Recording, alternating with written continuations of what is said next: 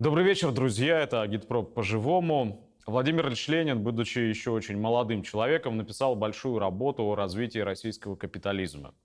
Она произвела ошеломительный эффект на современников. А вот сегодня мы очень любим критиковать капитализм, очень мало о нем зная, практически не разбираясь в предмете. Это общая для всех черта, общий недостаток. Для того, чтобы что-то с этим сделать, мы всегда считаем большой удачей, если удается зазвать в гости экономистов. У нас в гостях Олег Камолов, кандидат экономических наук, доцент университета имени Плеханова и член партии «Ротфронт». Олег, добрый вечер. Здравствуйте. Что у нас построено в нашей стране? Это можно назвать капитализмом? Это следует считать чем-то другим? Очень многим кажется, что у нас капитализм какой-то неправильный, и нужно все начинать сначала. Российская экономическая система, естественно, относится к капиталистической. В ней выполняются все основные признаки капитализма. Это наличие рынков капитала, рынков труда, господство товарного производства, господство частной собственности.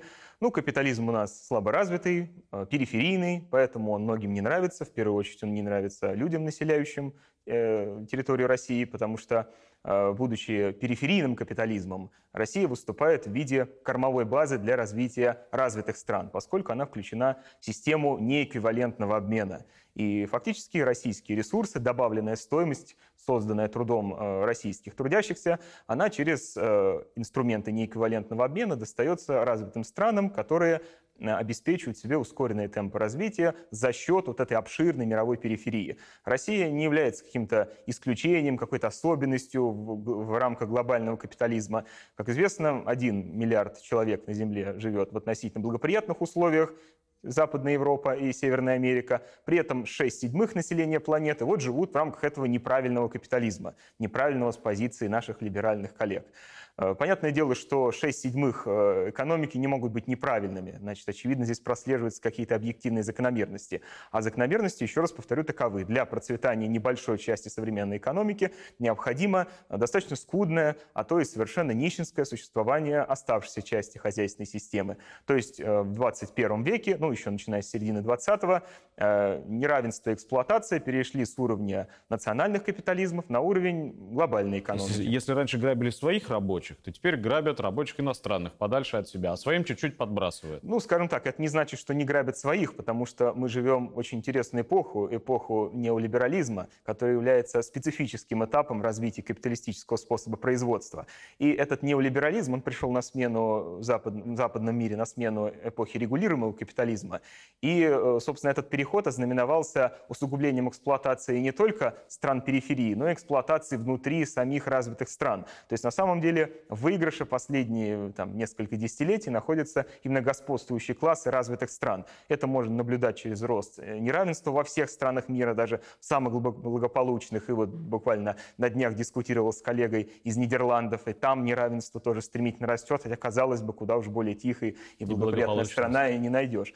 А, растет неравенство в Соединенных Штатах, она растет именно с 70-х, 80-х годов, когда произошли неолиберальные реформы Рейгана, когда производство было перенесено в страны с низкой оплатой труда. И, э, собственно, интересный вопрос, почему от этого страдают и простые американцы тоже? Если у инвестора есть возможность использовать дармовую рабочую силу в азиатском мире, то, естественно, он будет занижать зарплаты и в своей экономике, потому что у рабочих э, американских, в частности американских, нет возможности э, бороться за повышение зарплат, у них нет достаточных аргументов, потому что производство может быть в любой момент закрыто, перенесено в отсталые страны с низкой оплатой труда, и тем самым мы видим э, резкую деградацию профсоюзного и рабочего движения в Америке и в Европе, именно начиная вот с 70-х годов, с перехода к неолиберализму. Но скажут же, что нельзя сравнить все-таки бедность американского бедняка и бедность какого-нибудь нигерийского или камбоджийского или бразильского рабочего.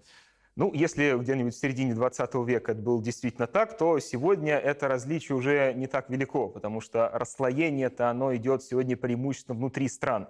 Если мы посмотрим на представителей э, правящих классов разных э, современных капиталистических государств, то увидим, что там китайские олигархи теснят на первых строчках Forbes американских олигархов, чего еще не было несколько десятилетий назад. При этом уровень жизни американских рабочих практически не вырос с 70-х годов. Как известно, реальные зарплаты в американской экономике растут крайне медленно, по некоторым социальным группам вообще не растут, а самое главное, они все больше отстают от темпов роста производительности труда. Тоже мы видим и в китайской экономике, где, да, уровень жизни несколько вырос у китайских рабочих, уровень бедности сократился, однако все равно большая часть созданного национального дохода в китайской экономике достается крупным китайским собственникам заводов Foxconn, э, ну и подобного рода предприятий, использующих дармовую рабочую силу. И отсюда, условно говоря, э, китайский олигарх приблизился к американскому олигарху, и китайский рабочий приблизился к американскому рабочему. Но межклассовое расслоение внутри э, обоих э, стран при этом выросло. А почему противоречие между этими самыми классами в разных странах, в том числе в странах золотого миллиарда, почему они так ничтожны, несущественны даже по сравнению, скажем, с началом 20 века? Сказал, что нет профсоюз, ну, то есть слабое профсоюзное движение действительно слабая. Почему так? Если, ну, если противоречия нарастают? Ну, противоречия нарастают, а инструментов э, в борьбе трудящихся за свои права больше не становится. По крайней мере, существует множество проблем, препятствующих э, образованию профсоюзов, росту рабочего движения. Ну, в частности, даже в тех же Соединенных Штатах э, активный рост профсоюзного движения в середине 20 века был в том числе обусловлен достаточно лояльным отношением национальной буржуазии к нему. Эпоха регулируемого капитализма была выгодна, как ни странно, и американскому капитализму в том числе, потому что что над ним висела угроза со стороны э, социалистической альтернативы Советского Союза, э, резкий рост э, популярности социалистических идей после окончания Второй мировой войны. Все профсоюзные лидеры или члены Компартии, или относящиеся к левому движению социальные активисты. И по этой причине американский капитализм, ну, я говоря о нем, на самом деле распространяю тут эти закономерности на весь золотой миллиард, они готовы были пойти на некоторые уступки своему обществу. И тем самым мы видим, как эпоха эпоха послевоенного развития западной экономики он характеризуется таким словом, как «золотой век э, капитализма», когда уровень жизни стремительно рос, мы видим э, резкий рост технологического прогресса, действительно снижение неравенства, э, качество жизни постоянно росло, но, что интересно, стремительный рост капитализма, его качественное развитие в интересах общества одновременно подрывает интересы правящего класса. И мы с вами видим очень характерную закономерность, иллюстрируемую динамикой рентабельности в американской экономики, динамика норма прибыли. Э, есть у меня ряд публикаций на эту тему. Если в послевоенное время э, норма прибыли в американской экономике превышала 10%, то к 70-м годам она упала до 2,5%. То есть развитие экономики сопровождалось падением рентабельности. Потому что, я вам напомню, Это... базовая закономерность марксизма... Падение средней нормы прибыли. Да, падение средней нормы прибыли эмпирически вполне себе подтверждается. Поскольку э, источником прибыли является прибавочная стоимость, а прибавочная стоимость есть не что иное, как неоплаченный труд наемного работника, чем лучше живут одни, тем хуже, соответственно, другим. Э, национальный доход вот делится на зарплату, условно говоря, и прибыль вот в самом общем виде. Так вот, когда рентабельность упала до минимальных значений к 70-м годам, и тогда это совпало с кризисом стагфляции, а, с нефтяным шоком для западной экономики. Какой выход э, капитализм западный нашел из этой э, экономической западни, в которой вывоз он оказался? Капитала. Ну, э, вывоз капитала, тут тоже интересный момент. Да, он действительно состоялся, но он принес за собой несколько иные последствия, нежели чем в начале 20 века. Сейчас к этому вернемся, и о роли России в вывозе капитала в том числе. Так вот, какой же инструмент нашел западный капитализм для выхода из кризиса. Этим инструментом стал не рост эффективности, не замещение ручного труда машинным, не рост инвестиций в науку и образование, а наоборот, стремительное сокращение всех этих ненужных социальных гирь, а перенос производств страны с низкой оплатой труда, увеличение доли наемных работников, падение капитала вооруженности на 60% в масштабах мировой экономики и тем самым резкий рост рентабельности. Мы видим, как начиная с середины 70-х, начала 80-х годов рентабельность стоимость американского капитала вновь начала стремительно расти и к середине 2000-х достигла послевоенного уровня. То есть, То есть за счет эксплуатации... За счет жестокой эксплуатации, во-первых, э, бедных стран с, э, с э, дешевой рабочей силы, во-вторых, своего же населения, поскольку именно с того момента реальные зарплаты в американской экономике не растут.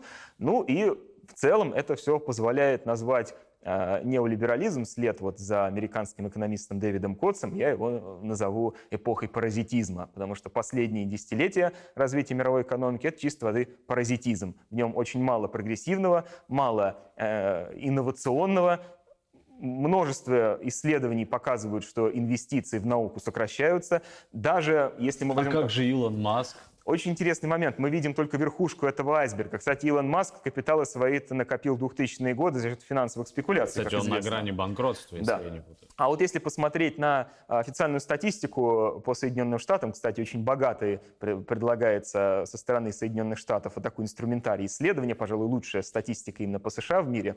Так вот, она показывает, что до 70-х годов э, темп роста инвестиций в сектор IT, то есть создание э, железа и софта, нарастал из года в год, а вот с 70-х годов стал стагнировать где-то до середины 90-х. Потом опять резкий взлет, который закончился кризисом доткомов, то есть взлет спекулятивный. И, что самое интересное, после него следует падение. И в 2000-е годы, когда мировая экономика росла невероятно бурными темпами, темп роста инвестиций в IT-сектор, самый развитый, самый вроде бы прогрессивный, острие современной науки, он даже несколько снижался. То есть этот рост не был обеспечен технологическим прогрессом. Он был обеспечен включением все большей массы э, работников дешевых работников, капиталистическое производство. И мы сегодня можем посмотреть на китайскую экономику и увидеть, что там даже есть элементы какого-то мануфактурного производства, когда э, десятки тысяч китайцев сидят под э, крышей даже без стен и на примитивных каких-то станках делают там значки, э, эти, там, не знаю, бр- брелоки, фонарики и все остальное.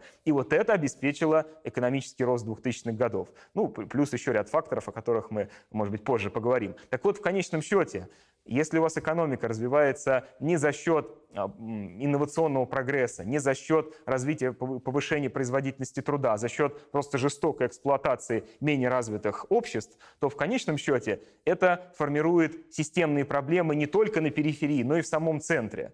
Ведь почему в западном мире приходят к власти такие политики, как Трамп?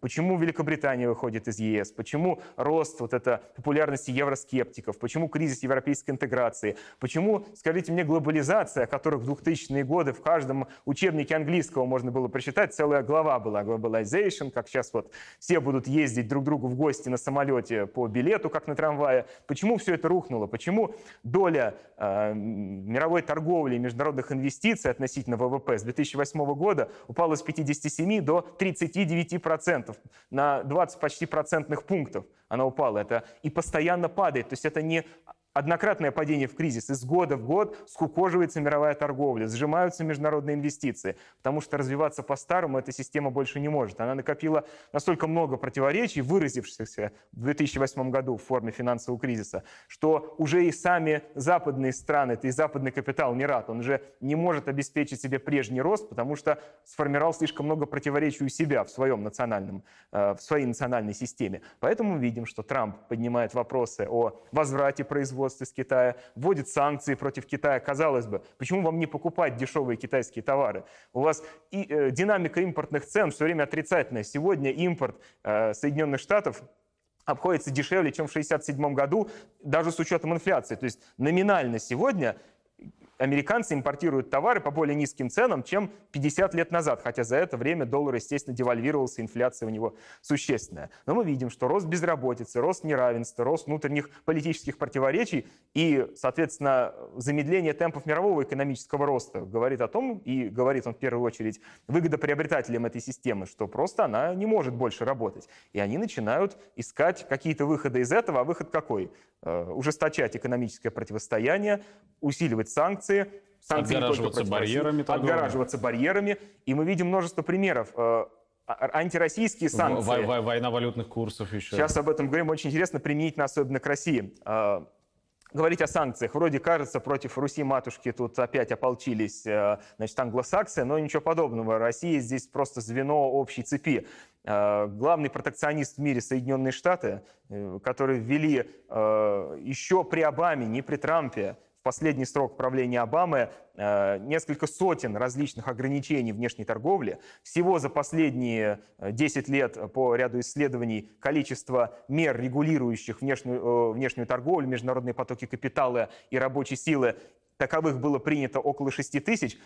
Три четверти из них носили протекционистский характер, и только одна четверть были направлены на либерализацию. Обостряется экономическое противостояние. Соединенные Штаты – главный мировой протекционист, потом Индия, потом Россия. Не развивается интеграция на постсоветском пространстве по тем же причинам, потому что нет э, э, источников, позволяющих э, реализовать вот этот синергетический эффект. И все друг другу конкуренты. Да, все друг другу конкуренты. Мы видим даже с Белоруссией Россия не может договориться, уж куда ближе нам союзник и партнер. Так вот, в конечном счете, поскольку мировая экономика до сих пор, я могу это квалифицированно сказать, находится в состоянии кризиса, просто прошла его острая фаза, до кризисные темпы роста не достигнуты, а значит формальные признаки кризиса месяца сохраняются. Япония на уровне 98 года ВВП, Европа темп роста около нулевого, только Соединенные Штаты более-менее там 2% они показывают. Но, опять же, в масштабах мировой экономики кризис продолжается. И затяжной кризис обостряет противоречия между транснациональным капиталом, который и является инициатором этих экономических войн страны, и, точнее, капиталы национальные и транснациональные пытаются сконцентрировать на себе а, оставшийся вот пирог вот этого международного а, ВВП, международного производства. А, одеяло а, сужается, да. становится холодно, и каждая страна тянет на себя. Обостряется борьба, Но, но вот, в принципе, я говорю, все, что ты описываешь сейчас, оно как две капли воды напоминает то, что происходило в начале 20 века перед Первой мировой войной, и потом в 30-е годы перед Второй мировой. Да, и валютные войны тогда были, и протекционизм, и торговые барьеры, все это случалось. Но сейчас вот эти евроскептики в Европе или сторонники Трампа в Соединенных Штатах, э, почему мы видим взлет правых настроений? Да? Вот очень распространенной становится мысль о том, что построен неправильный капитализм. В Америке неправильный, там слишком много государственного регулирования, а правильный был в 19 веке. Вот когда все конкурировали между собой, ну когда вот, вот все было по-настоящему. А сейчас все не по-настоящему. И давай вернемся в, нашу, в, в наши родные пенаты, потому что Здесь этот подход либертарианский, либеральный, неолиберальный подход, он становится тоже очень распространенным. У нас неправильный построен капитализм. Он содержит в себе пережитки социалистической системы, советского, советские пережитки. Все наши капиталисты — это вчерашние партийные бонзы. У нас произошло сращивание капитала и номенклатуры, капитала и государственной бюрократической системы, потому что поэтому никакой конкуренции нет, никакой, никакого настоящего предпринимательства нет. И чего еще здесь ожидать? А единственное единственный выход из этой ситуации – до основания и строить нормальный капитализм. Ну, что характерно, неправильным наш капитализм был, может быть, в 90-е годы, в 2000-е. Но чем дальше он развивается, тем более правильным он становится. Россия все более э, строго встраивается в выделенное ей место в международной системе разделения труда. Это видно по целому ряду аспектов. Ведь э, рыночные реформы, они получили совершенно другой тип экономики. Ну вот 90-е годы российская экономика унаследовала э, значительную часть производственных мощностей, потенциал Советского Союза, структуру экономики с развитой обрабатывающей промышленностью, с большими расходами на науку, огромными социальными расходами. И все это совершенно не соответствовало той роли, которую Россия определили в международной системе разделения труда. Источника сырья и уже даже дешевой рабочей силы в какой-то степени. Ну, правда, тут с Китаем мы пока не можем тягаться, просто людей столько нет. Так вот, э, если мы посмотрим на динамику экономической политики, начиная с 90-х годов, то увидим, что вся она нацелена на то, чтобы э, вот встроить Россию в эту систему, отбросить все лишние э, гири, которые не позволяют установиться классическому периферийному капитализму в России в полной мере. Россия все-таки это полупериферия. То есть науку к черту. Да, совершенно верно. И не просто так к черту. Ведь в чем проблема российской науки, образования, здравоохранения? Многие считают, что плохие реформы, глупые чиновники не понимают, что делают. Нет, все все прекрасно понимают. И наука, и образование, и система здравоохранения, та, которая была унаследована от СССР, она является совершенным рудиментом на теле российской экономики сегодня. Она не нужна с той экономикой, которая... Она ей просто не нужна. Развитое образование, э, большие расходы на науку, на здравоохранение, они не просто не нужны этой системе, они являются для нее излишней нагрузкой. Ну, скажите мне, пожалуйста, зачем э, вкладывать деньги в науку, если основой экономики является топливно-энергетический комплекс, причем и вообще добыча полезных ископаемых, да еще и переработка их с низкой степенью передела. Если посмотреть на экспорт Российской Федерации, а именно по экспорту можно определить роль каждой страны в международном разделении труда, то несмотря на все заявления о технологическом росте, который нам обещают уже там 20 лет, об импортозамещении, Россия как раньше, так и теперь 70% экспортирует э, углеводороды, еще там 10% металлургия, первичный передел, немножко химической промышленности, 5% машинооборудования, то, что не доломали из советской системы, в основном военно-промышленный комплекс. Что импортирует Россия? А что значит импортирует? Значит, создает рынок для производителей.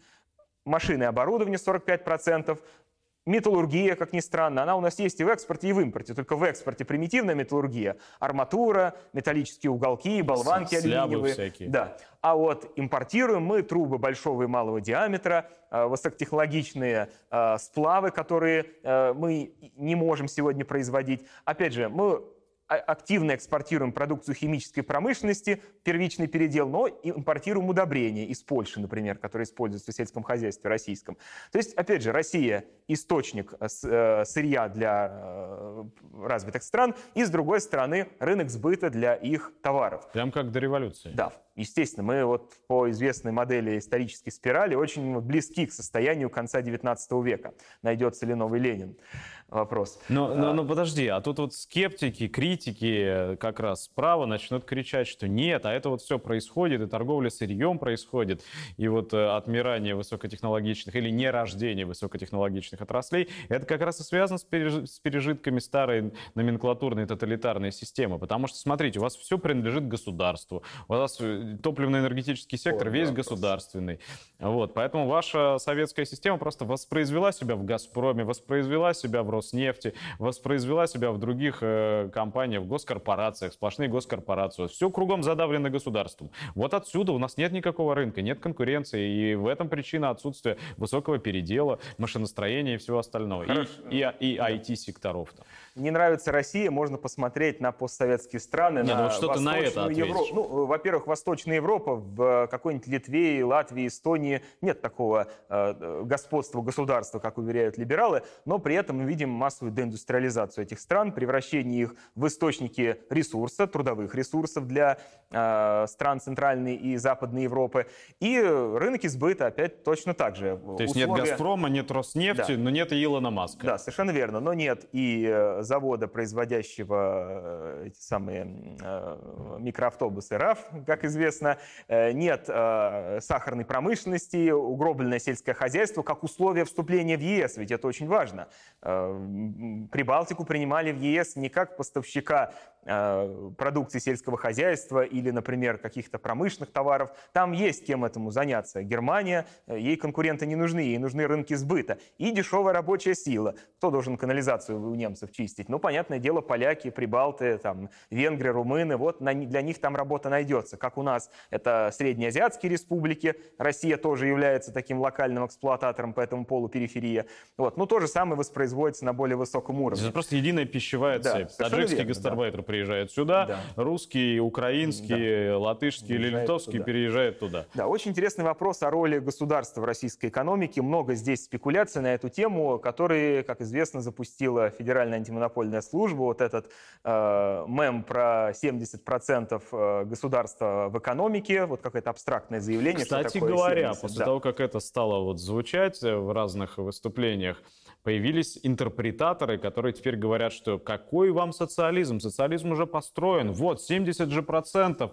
у государства в собственности. Это уже и есть социализм по-путински, просто аккуратно и без всяких революций. Да, просто что такое 70 процентов? Это очень абстрактная величина, и она просто противоречит здравому смыслу. В 90-е годы, как мы помним, шла массовая приватизация, десятки тысяч предприятий ежегодно, даже сотни тысяч, что я говорю, переходили в э, частную собственность. Потом тысячи, тысячи, потом сотни, но приватизация не останавливалась ни на минуту. В прошлом году было приватизировано 150 э, государственных предприятий в разных отраслях. Не может, исходя уже из этого, 70% собственности быть в руках государства. Это абсолютный бред. Достаточно зайти на сайт Росстата и увидеть, какая, какая доля активов находится в руках у нашего государства. И 18%. Какая? Сколько? 18%. А, то есть давайте-ка запишем да. вот это сейчас. Это первый момент. В российской экономике 18%, 18 предприятий. Да. А вот, кстати, как считать? По количеству, по удельному весу в экономике, по капитализации, да. которая сегодня такая, завтра да. вот такая. Как Теперь считать? вопрос, как считать. Если смотреть просто стоимость активов, ну их рыночную стоимость, суммировать и отнести там по формам собственности государственной, негосударственной, смешанной, иностранной и так далее, это одно дело. Но как считал ФАС, как они утверждают? Они говорят, что 70% ВВП создается государственными компаниями. Вот такое Просто одна Роснефть или один Газпром да. продадут, да. и вот тебе 70%. Да, но на самом деле тоже очень спекулятивная вещь, потому что подобного же рода исследования проводил Международный валютный фонд, который у меня несколько больше доверия, чем к ангажированному рассаднику либерализма ФАС, которая э, просто является проводником идеи дальнейшей приватизации, поэтому эту мысль все время продвигает. На самом деле э, МВФ насчитал 33% Э, ВВП, который создается государственным сектором. Туда входит, э, ну, собственно, вот весь государственный аппарат, э, школы государственные, поликлиники, и плюс такое явление, как то, что наши либералы называют государственными компаниями, на самом деле компании с госучастием. А здесь очень есть хитрая вещь собственно, государственными компаниями являются на самом деле только ГУПы. Вот ГУП Мосгортранс, э, Мосгортранс или государственные казенные предприятия, там есть ряд оборонных заводов. А их очень мало на самом деле. Это полтора процента сегодня от э, созданного ВВП. Так вот, в конечном счете, значительную часть э, к госкомпаниям э, относят компании там, где государство имеет какую-то долю акций причем, может быть, очень даже незначительную. Э, например, там в банке открытие относительно небольшая доля акций, по-моему, у ЦБ там 10%, но этот банк называют государственным, ну, те, кто насчитали 70%.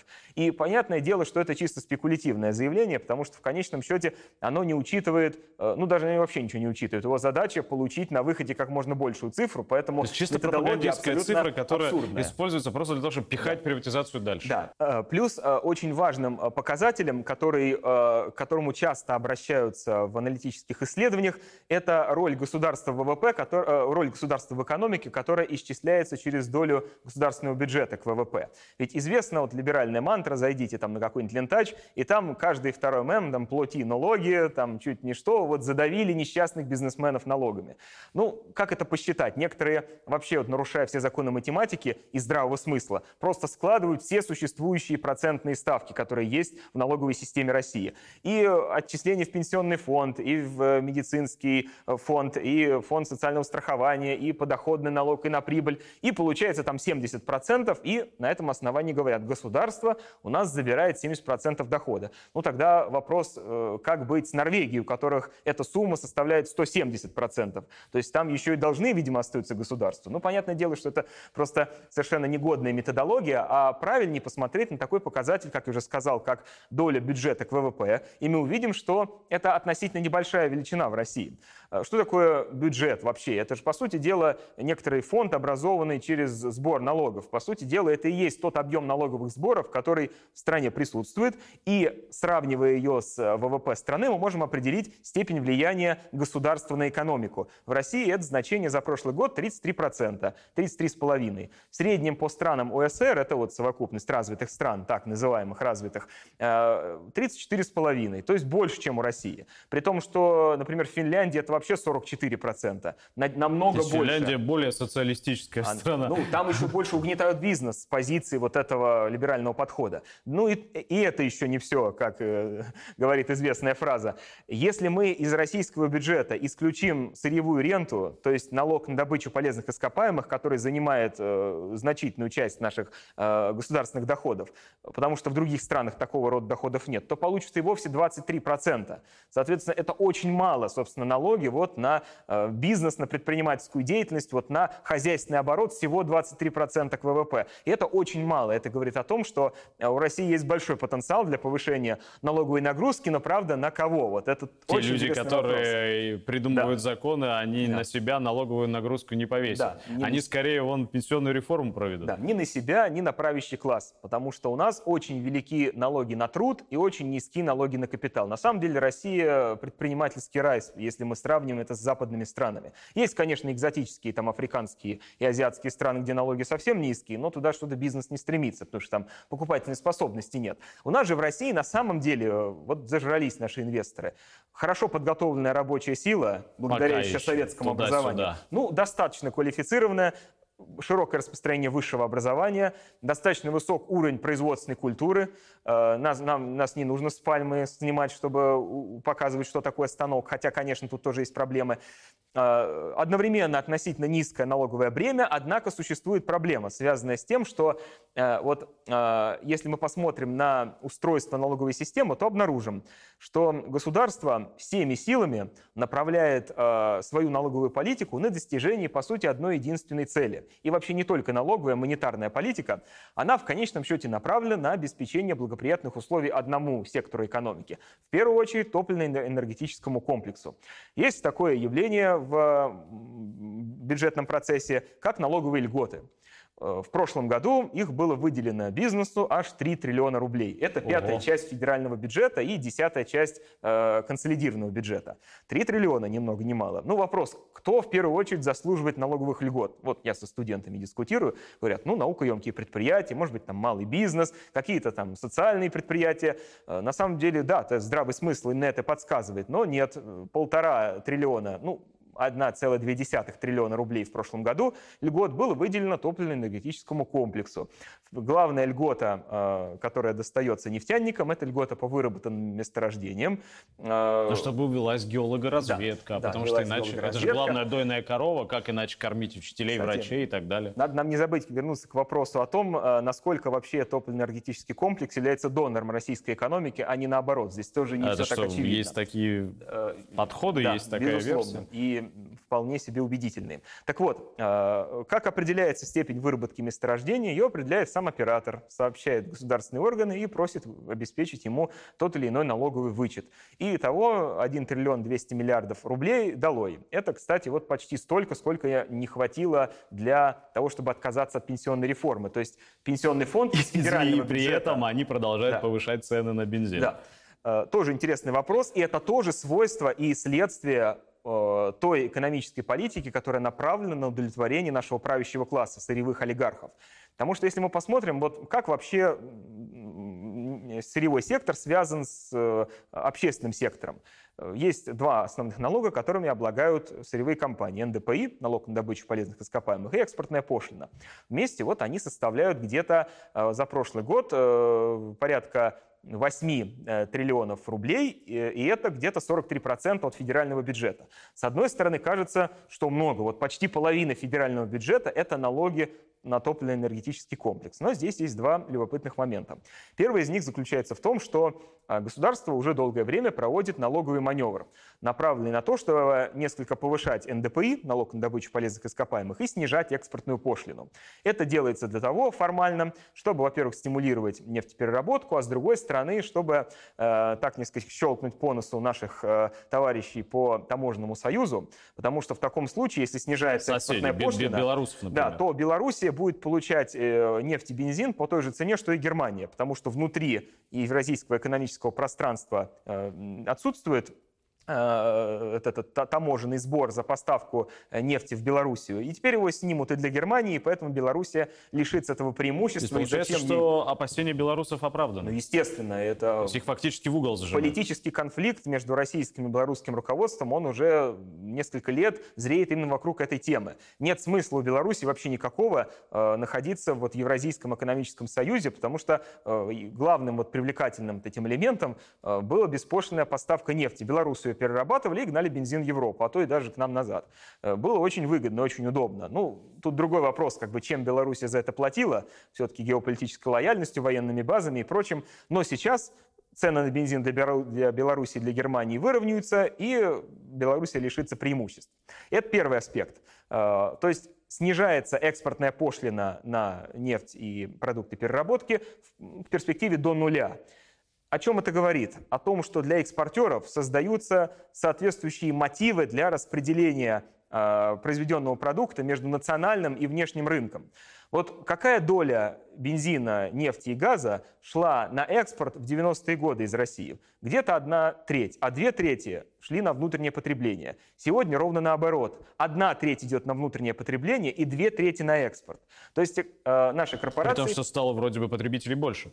Внутри страны? Очень выгодно экспортировать бензин за рубеж и нефть, потому что вы за это получаете, во-первых, валюту, а валюта очень выгодная штука для российских экспортеров. Обязательно к этому вернемся, к вопросу о валютном курсе.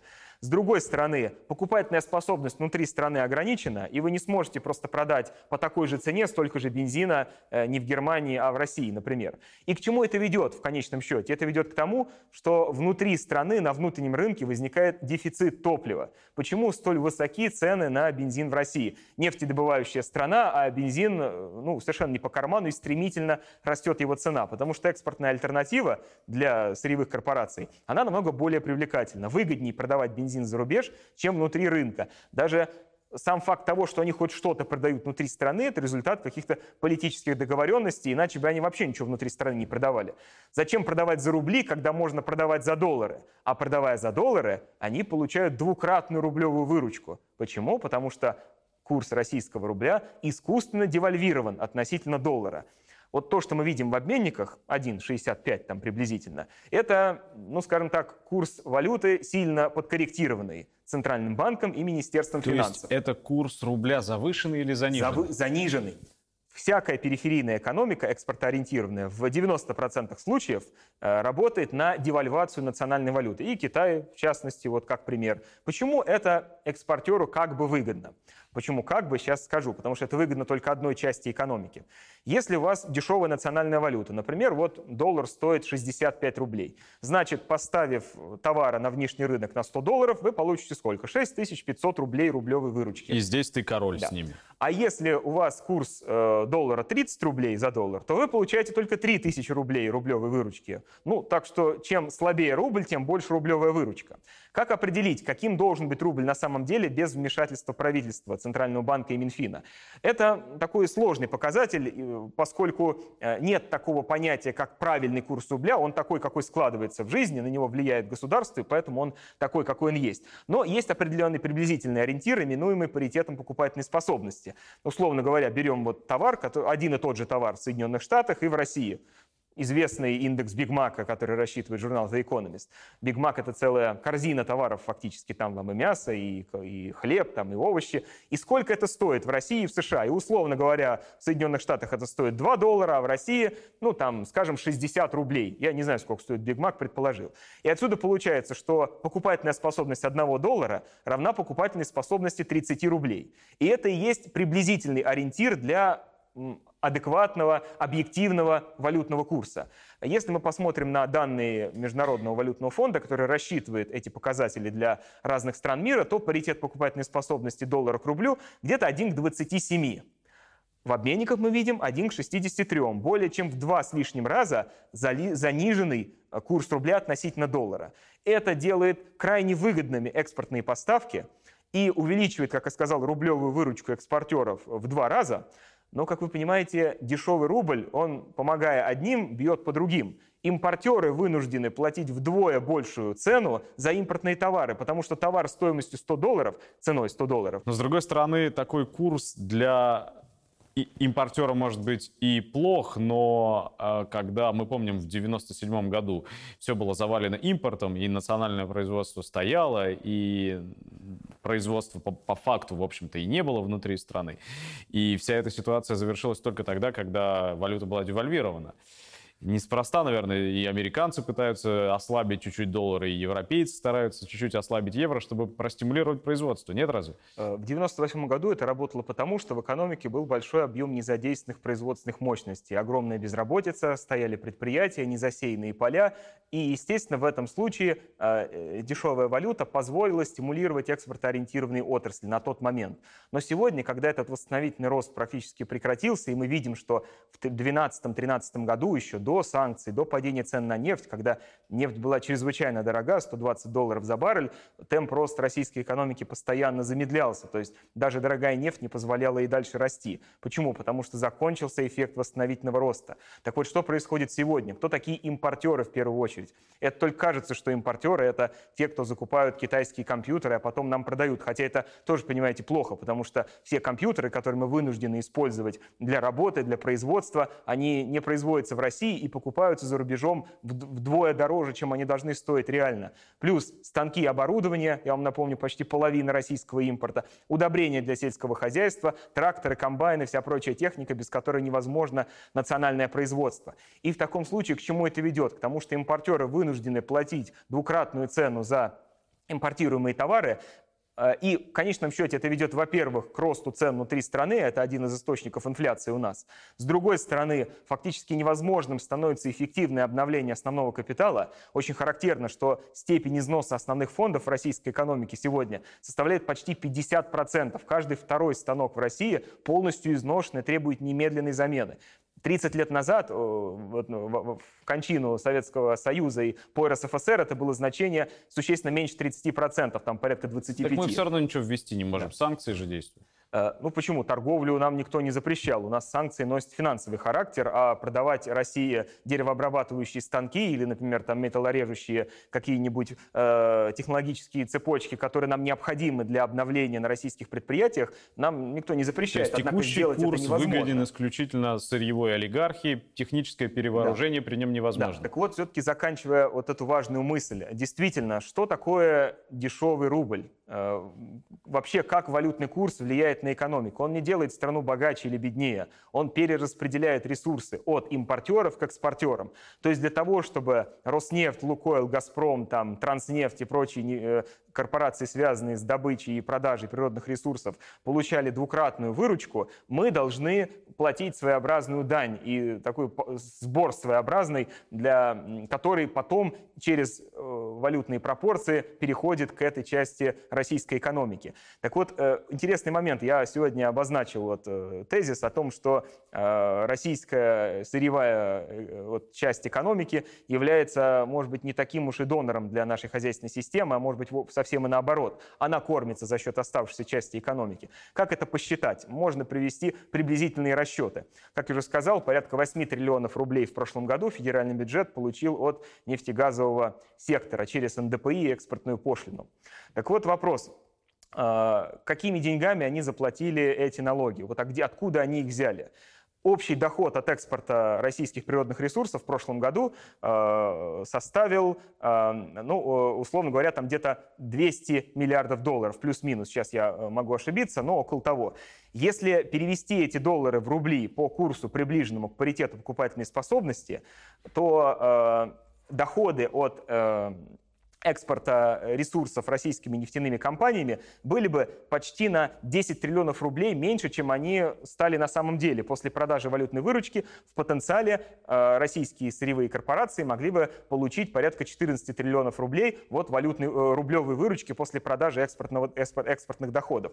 Так вот, на этой разнице в курсах российские сырьевые компании получили порядка 10 триллионов рублей, и 8 из них они заплатили в бюджет условно говоря. Вот такие складываются пропорции. Я даю сейчас приблизительные такие мазки, только базовые такие камни закладываю в фундамент этой теории. Конечно, не вся валютная выручка продается, потому что часть ее идет на покупку чего-нибудь из-за рубежа той же Роснефтью, но так складываются пропорции обмена, что благодаря девальвированному рублю сырьевые корпорации платят налоги теми деньгами, которые сами получают от государства. А государство их, в свою очередь, берет из карманов импортеров, то есть, в первую очередь, из наших карманов. То есть, фактически получается, что... Раковая э, опухоль? Э, паразитический характер российского бизнеса, российского крупного капитала... Самопоедание, получается. Э, ну, боюсь, они не себя поедают, ну, а, а нас поедают. А с ресурсом да. оказывается население. Да, внутренняя экономика. И вообще мы очень наглядно с вами видим, что глав... лидером российской хозяйственной системы по показателю вот степени износа основных фондов является именно топливно-энергетический комплекс. 57% износа основного капитала. Несмотря на огромные инвестиции, несмотря на крайне благоприятный валютный курс, а, огромные налоговые льготы, тем не менее, обновлять основной капитал они не очень-то стремятся, потому что фактически все, вся суть российской, э, российского ТЭК — это паразитирование на советском наследстве. Вся геология была проведена, по сути дела, в советское время. Трубопроводы проложены, э, вышки можно на валюту купить где-нибудь в Канаде или в Соединенных Штатах. Ну так и зачем вообще в это вкладываться? Зачем осуществлять э, достаточные инвестиции? Зачем вообще организовывать систему расширенного воспроизводства? У нас вообще суженное воспроизводство, элементы его есть в экономике, когда капитал не только не обновляется, а даже э, стремительно устаревает и изнашивается, не получая достаточных амортизационных отчислений. И что, нет никаких проблесков ни в атомной промышленности, ни в сельском хозяйстве, которое вроде бы демонстрирует бурный экспортный рост? Э, сельское хозяйство – интересный момент, э, поскольку связано это с политикой импортозамещения вот с 2014 года, вроде бы как какие-то дополнительные инвестиции, есть определенные налоговые льготы для сельскохозяйственных предприятий. Правда, достаются они в основном Мираторгу и подобного рода крупным агропромышленным агропромышленным холдингом, а фермеры банкротятся э, сотнями ежегодно. Но это же, наверное, закономерно. Ну, скажем так, это закономерно, но, э, скажем так, э, все-таки малый бизнес, он хоть и уходит из капиталистической экономики, но он продолжает играть в некоторых случаях важную социальную функцию. Но его судьба предначертана. Да. Безусловно, да. Но сегодня в России ему есть еще чем заняться. Есть множество отдаленных территорий, куда не придут крупные компании, и там людям надо на что-то жить и чем-то заниматься. И во всех странах мира мы видим, что малый бизнес играет преимущественно социальную функцию, функцию, давая рабочие Поддержки места штанов, для, для мигрантов, для матерей-одиночек, для пенсионеров, для безработных. Но, но, но в масштабах да. мираторга это погода да. не делает. Но Безусловно. ты начал говорить о да. так вот, о сельском хозяйстве, что проводится определенная э, политика импортозамещения, но дает она пока крайне слабые результаты. Вот пять лет уже прошло, а мы все равно с вами видим, что лишь по некоторым значит, категориям сельскохозяйственной продукции наблюдается э, прирост относительно 2014 года. Это традиционно пшеница, это курица, это производство свинины в какой-то степени, но все равно, даже если мы посмотрим на вот эти последние годы, особо э, пристального внимания к сельскому хозяйству со стороны правительства, как оно уверяет, все равно мы по индексу сельскохозяйственного производства вот только-только приблизились к уровню 91 года по РСФСР, не по Советскому Союзу, а только по вот России в нынешних ее границах. И то прогноз на 2019 год говорит о том, что вот опять будет индекс меньше 100, то есть опять мы не дотянем до уровня 91 года, немножко будет спад, и, и мы имеем в сельском хозяйстве 30 потерянных лет фактически. Новые технологии в мире используются, новые удобрения, э, новая техника, однако мы опять топчемся на уровне конца 80-х Плюс годов. 40 миллионов гектаров заброшенной земли. Да, 66% э, земель, пригодных для сельского хозяйства в России, простаивают и не используются, хотя, конечно, урожайность гектара растет. Это объективно ну, сила и, роста Иначе технологий. не было бы смысла в существовании да. агропромышленных холдингов, этих ну, новых да. монополий. Ну и, собственно, по промышленности мы видим очень похожую ситуацию. Правда, там хуже дела обстоят. Только 85% индекс промышленного производства от 1991 года, при том, что э, производство ну и добыча э, полезных ископаемых это 130% от 1991 года, а вот обрабатывающие производства, да, производство машины и оборудования это вообще 45%. То есть это резкое падение в 90-е годы и отсутствие восстановительного роста в 2000-е. Практически вот как упали на один уровень 90-й, так вот на нем и остаемся. Нет развития, но опять же почему? Потому что таково место России в системе международного разделения труда. Не для того разрушали Советский Союз, не для того э, внедряли э, специфический тип периферийного капитализма чтобы в нашей здесь стране, по-другому чтобы было. создавать тут себе конкурента. Нет. Мы... Ну а вот скажи, пожалуйста, внутри этой системы, да, мы видим, как вот за последние месяцы мы отчетливо, отчетливо видим. Вот ты упомянул Мираторг, только что прошли данные, что это теперь крупнейший латифундист в стране, крупнейший собственник земли. Хотя, казалось бы, уверяли, что все будет держаться на мелком производителе фигу, да, нет ничего подобного. Но не только это. Мы видим, что сейчас, например, банковский капитал стремительно входит в ритейл. Укрупняется, укрупняется, укрупняется все везде и повсюду. Да? То есть, может быть, это периферийный капитализм, может, это колумбийского, мексиканского типа или нигерийского типа капитализм. Но это капитализм, и, соответственно, он развивается по законам капитализма, и внутри этого капитализма рождаются новые новые монополии. Все стремится к укрупнению. Этот капитализм как можно охарактеризовать? Вот, скажем, до революции, раз уж мы равняемся на дореволюционную эпоху теперь, у российского капитализма определенно были империалистические черты. И мы видим сейчас, да, ведь, что российские компании активно ведут бизнес, при том, что здесь, может быть, все загнивает, разваливается, но они ведут бизнес за границей, захватывают новые рынки, отправляют даже где-то военные контингенты частные для того, чтобы поддерживать свои экономические интересы. Мы можем назвать современный э, российский капитализм э, капитализмом империалистического, что ли, свойства? А, ну, вообще, вот я, наверное, такую крамольную мысль скажу, которая не понравится многим зрителям. А, мне кажется, что а, теория Ленина об империализме, она не в полной мере соответствует современным реалиям, она требует обновления. Я не говорю, что Ленин был неправ, прекрасно написал начало 20 века, но все-таки соединение марксизма с мирсистемным анализом, это в первую очередь заслуга, конечно, Роза Люксембург, хотя и Ленин тоже международный аспект марксизм добавил, он несколько изменил вот эту методологию и структуру оценки той или иной страны и вообще ее место в мировой экономике. Россия, она, с одной стороны, периферия и кормовая база для развитых стран, с другой стороны, у нее есть определенные империалистические амбиции, и она является локальным империалистом, то есть эксплуатирует постсоветское пространство. Правда, как мы видим, степень ее влияния и сфера влияния постоянно сужаются. То есть хищник, целая, но слабый хищник. Целая череда геополитических поражений, они сужают сферу влияния российского капитализма. Э, очень характерно здесь э, посмотреть на такой показатель, как э, отток капитала из российской экономики. Вот взять, например, определение Ленина. Вот он говорил о вывозе капитала как о свойстве империалистической экономики, то есть освоение новых рынков, индустриализация их и, соответственно, в конечном счете превращение их с одной стороны в источник дешевых товаров, с другой стороны в рынок сбыта своих товаров. Из России огромный отток капитала наблюдается. Десятки, а в некоторые годы сотни миллиардов долларов вот, э, annually, ежегодно. Да. Э, но значит ли это, что российский капитализм – это вот э, капитализм метрополии? Совершенно нет, потому что надо смотреть на структуру этого оттока и какую роль он вообще играет в хозяйственной системе. За последние 20 лет из российской экономики ушло в одностороннем порядке, хочу подчеркнуть, то есть чистый отток капитала, э, более 1 триллиона долларов, где-то 1 триллион 200 миллиардов, если считать по данным ЦБ, то есть по открытым данным.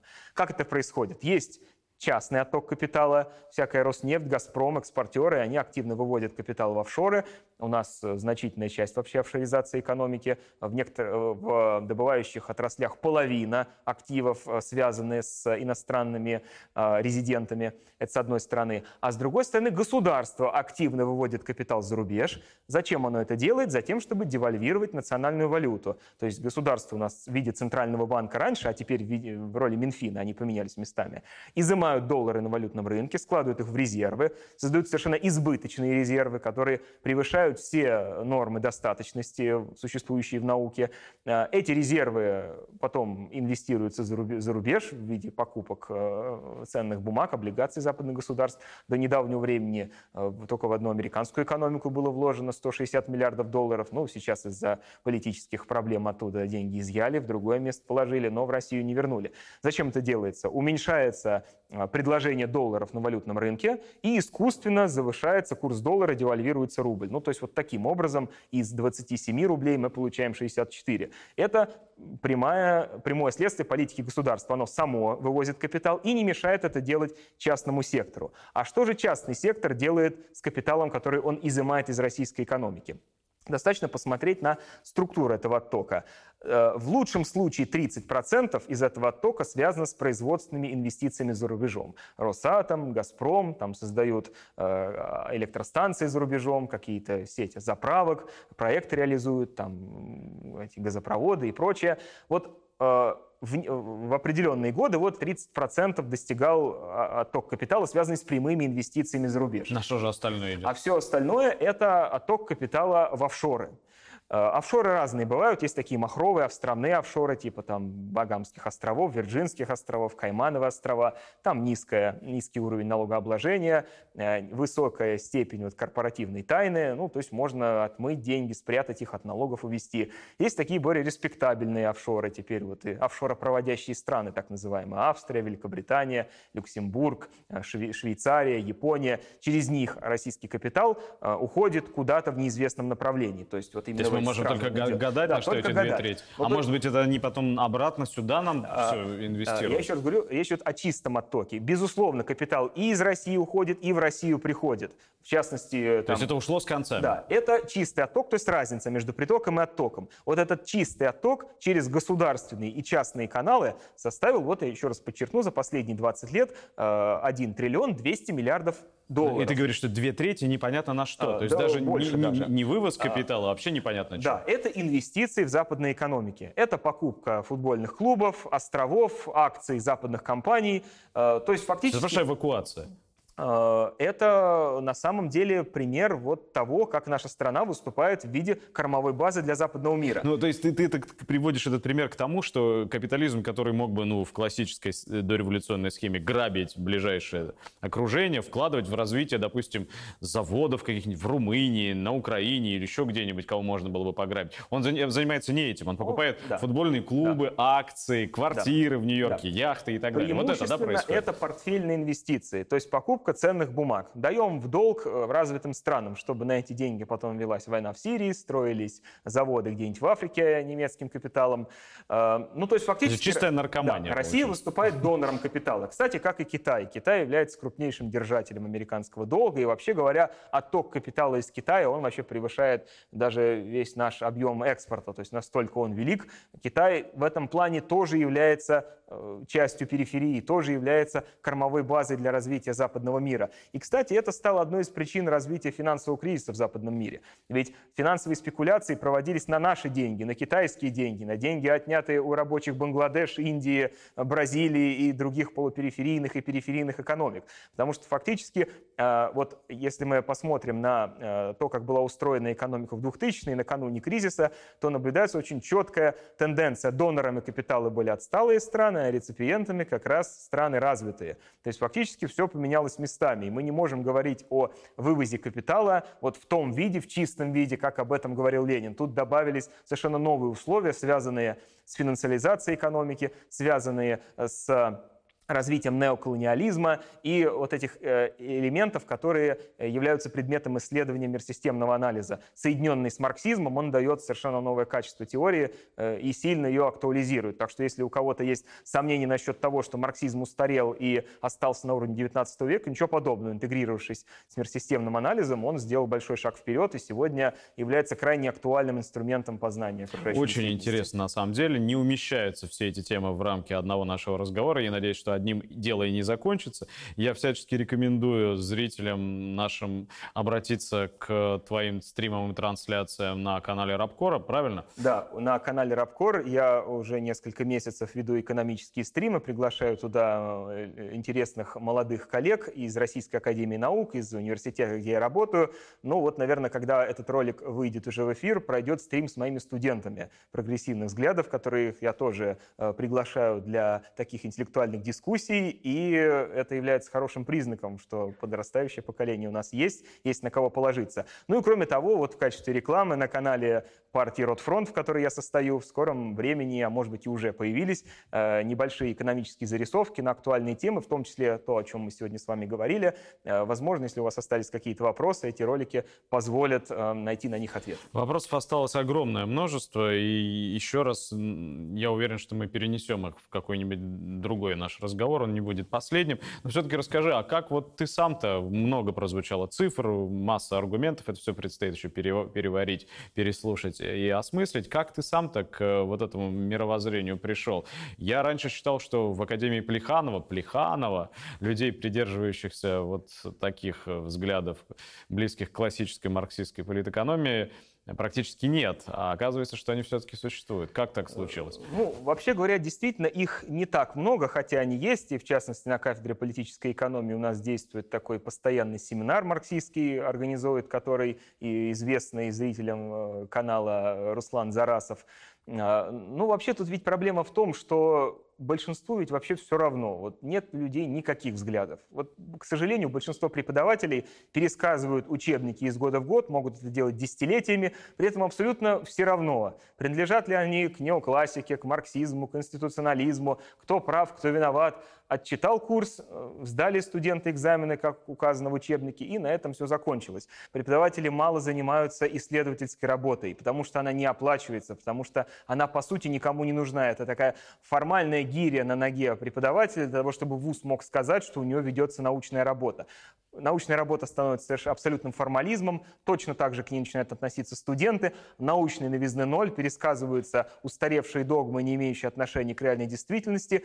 И, как следствие, ну, все это вот выражает абсолютно наплевательское отношение и руководства вузов, и часто большей части преподавательского состава, и, как следствие, студентов, и в итоге работодателей. То есть у нас вот образование ну, нужно, потому что оно должно быть в 21 веке. Фактически оно не выполняет той роли, которую должно выполнять, а, собственно, неудивительно, если у нас самыми распространенными профессиями являются водитель, продавец э, и охранник, то в конечном счете и образование такой экономики не нужно, возвращаясь к тому, с чего мы начали. То есть это совершенно естественные вещи, и когда э, Росстат заявляет, что что средняя зарплата ученого 95 тысяч рублей, а при этом в Российской Академии Наук, э, не будем показывать пальцем, кто получает 24 тысячи рублей в месяц. Так что в конечном счете это не ошибки чьи-то, это не э, некачественные реформы, это отражение объективной действительности. Периферийная экономика не нуждается ни в науке, ни в образовании, как следствие они будут деградировать. Но все-таки в этом болоте существуют прогрессивные островки, и в частности я очень благодарен вашему каналу, что вы его поддерживаете таким образом, и через э, дискуссии, ведущиеся у вас, я привлекаю студентов, в том числе и к прогрессивным левым идеям. Ну что ж, спасибо большое. Если чем-то могли тебе в этом помочь, то будем считать свою миссию исполненной. Еще раз не прощаемся. До новых встреч. До свидания.